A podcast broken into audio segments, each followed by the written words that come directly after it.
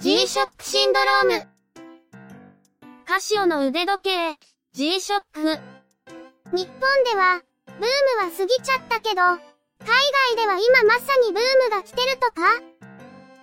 そんなタイミングで、G-SHOCK 熱を再発させちゃった中の人の代わりに、G-SHOCK について、だらだら語ってみるポッドキャスト番組です。お聞きの通り、この番組は、すべて合成音声でお送りいたします。G-SHOCK シンドローム第5回です。お送りしますのは、ネタを考えるのが、中の人。ネタを喋るのは、佐藤ささらです。こっちが A で、こっちが B。どうぞ、よろしくお願いします。こないだ、コメントを募集してみたじゃない？うん。気長に待ってみようって感じでね。早速コメントが届いてるんだけど。はやということで、早速読んでほしいんだけど。はいはい、ちょっと待ってね。コメントをくださったのは、うどくくれおさん。どうも。ありがとうございます。タイトルは、G-SHOCK は1台しか持ってないけど。こんにちは、中の人さん、ゆっくりもばっていってね、とともに、こちらの G-SHOCK シンドロームも楽しく拝聴しております。ありがとうございます。私は、10年ほど前に一目惚れで購入した GS 1000J、1AJF、ポン。かっこ、1台しか持っていませんが、唯一無二の腕時計として、日々常用しております。一度、ベゼルをレースのカーテンに引っ掛けてしまい交換しましたが、毎日、私の左腕に装着されていない日はありません。いや G-SHOCK って本当にいいですね。これからも、G-SHOCK のこと、いろいろ聞かせてください。よろしくお願いします。ところで、私がレビュー第1号ですかねちょっと緊張です。ではでは。コメント、ありがとうございました。仰せの通り、第1号です。なお、このコメントは、iTunes のカスタマーレビューでいただきました。ゆくもばもお聞きいただいているとのことです。あちらのささらさんに代わって、お礼申し上げます。GS1000J、1AJF ってことは、ジーズのクロノグラフのだよね。中の人も欲しがってなかったっけ？中の人が欲しがってるのは、その後継モデルの GS1400 の方だよ。どう違うんだっけ ?GS1000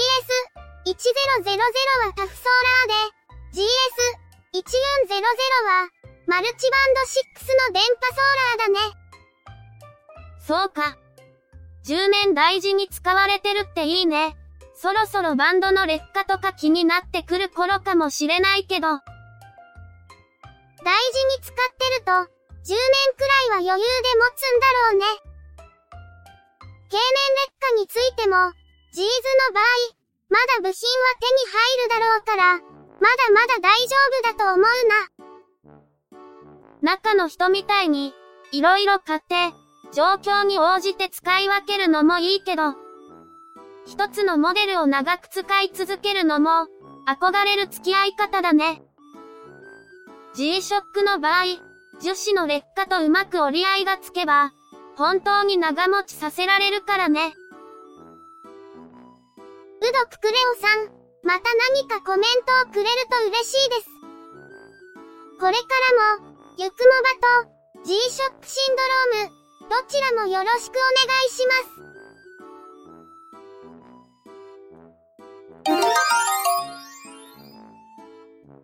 ところで、中の人って、いくつも持ってるものをどうやって使い分けてるんだって仕事の時は、デスクワークしかないってわかってる時は、スカイコックピットをしていくことが多いね。現場作業の時は、その時の作業内容とかを考えて、いくつか使い分けてるみたい。狭いところに手を入れる時とか、ケーブルがたくさん這い回ってるところで作業するときは、あまり邪魔にならない G8000 とか GWM5610 とかをしていくよね。そういう作業じゃないときは、アントマン GW1009 とか、ガルフマンの中の人カスタムとか、適当に選んでつけて出かけてるよ。へえ。でも、稼働してないものの方が多い気がする。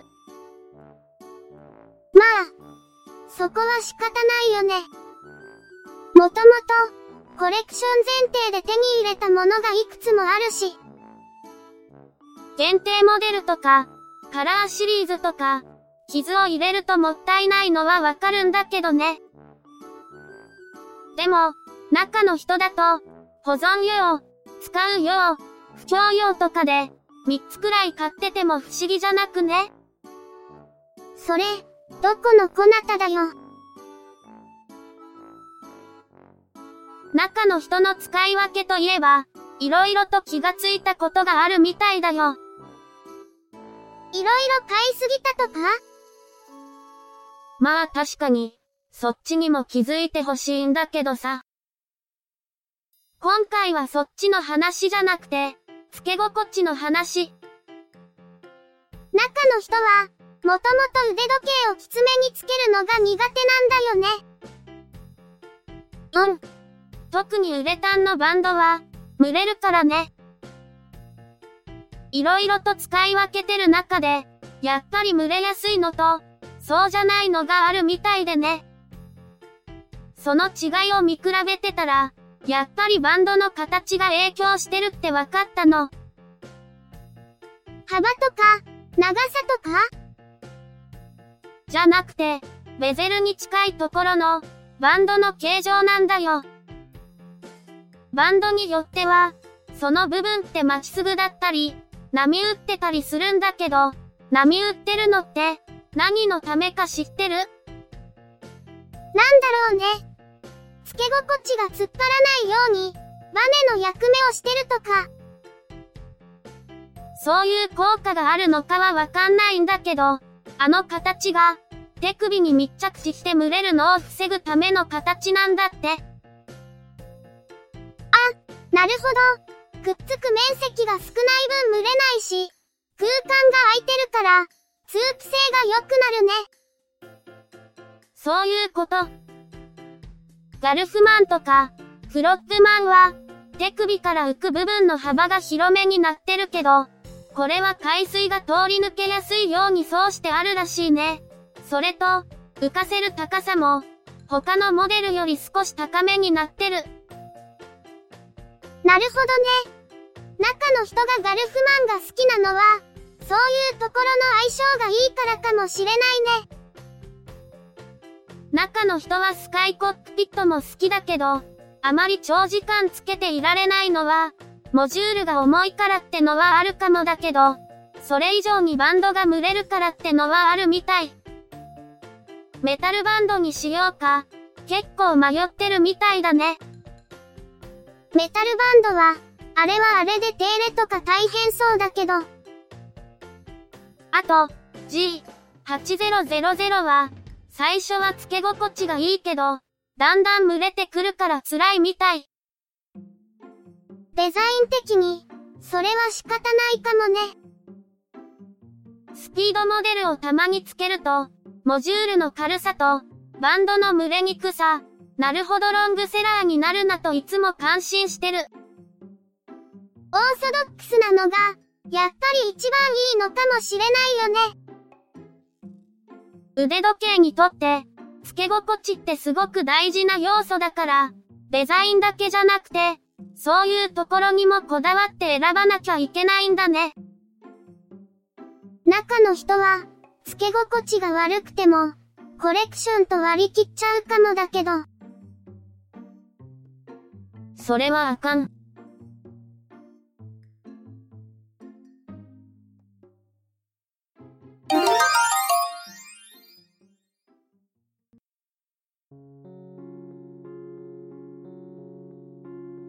今回は、中の人の都合で、2週間の間隔には間に合わないかと思ってたけど、なんとか間に合ったね。まあ、こういうのはなんとかなるもんなんだよ。結構ギリギリまで、ネタがまとまらなくて焦ってたけどな。こういうのを、結果オーライって言うんだよ。おい、それは待て。まあ、次回は連休を挟むし、中の人的にもネタ探しとか編集とか、時間の余裕はあるかもね。ちょうど仕事が忙しくなるから、連休でもくたばってるかもしれないよ。今回もくたばってたけど、なんとかなってるし、多分次もなんとかなるんだよ。ゆくもばと違って、こっちは本当に綱渡りだな。あと数日で、11月の新製品の情報も出るし、それなりにネタはできそうだけどね。まあそうであることを願いますよ。じゃあ、今回はそんなところで締めましょうかね。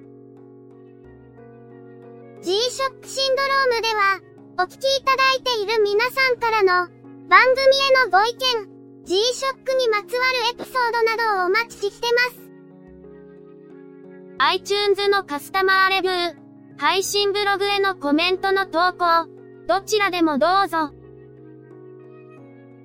では、次回も頑張ってお送りしたいと思います。どうぞ、よろしくお願いします。